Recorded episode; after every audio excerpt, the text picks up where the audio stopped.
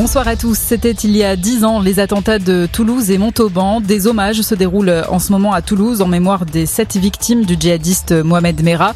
Trois militaires à Montauban, puis trois enfants et un enseignant dans une école juive toulousaine.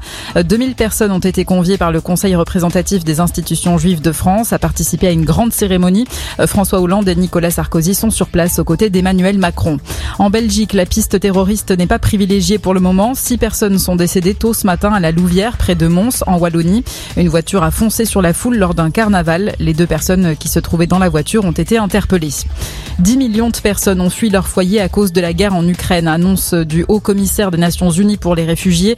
Ces personnes se sont déplacées à l'intérieur du pays ou réfugiées à l'étranger, précise Filippo Grandi.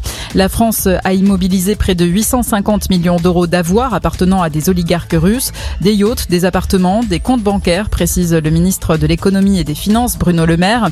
Le gouvernement a bloqué une trentaine de propriétés ou d'appartements et de yachts pour 150 millions d'euros.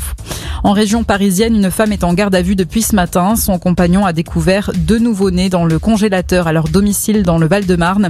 Il a alors prévenu les secours. Des expertises sont en cours pour déterminer l'âge des enfants. L'enquête a été confiée à la brigade territoriale de protection de la famille. À trois semaines du premier tour, Jean-Luc Mélenchon a rassemblé cet après-midi à Paris des milliers de personnes pour une marche présidentielle. Arrivé sur la place de la République, le candidat de la France insoumise a prononcé un discours dans lequel il a notamment défendu sa réforme des retraites qu'il veut faire passer à 60 ans. Le foot, suite de la 29e journée de Ligue 1, le PSG est battu à Monaco 3-0.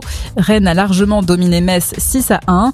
Lorient et Strasbourg se quittent sur un match nul, 0 partout. Angers s'est imposé à domicile contre Brest 1-0. Et puis Bordeaux s'incline contre Montpellier 2-0. Ce soir, Marseille reçoit Nice à 20h45. Bonne soirée à tous.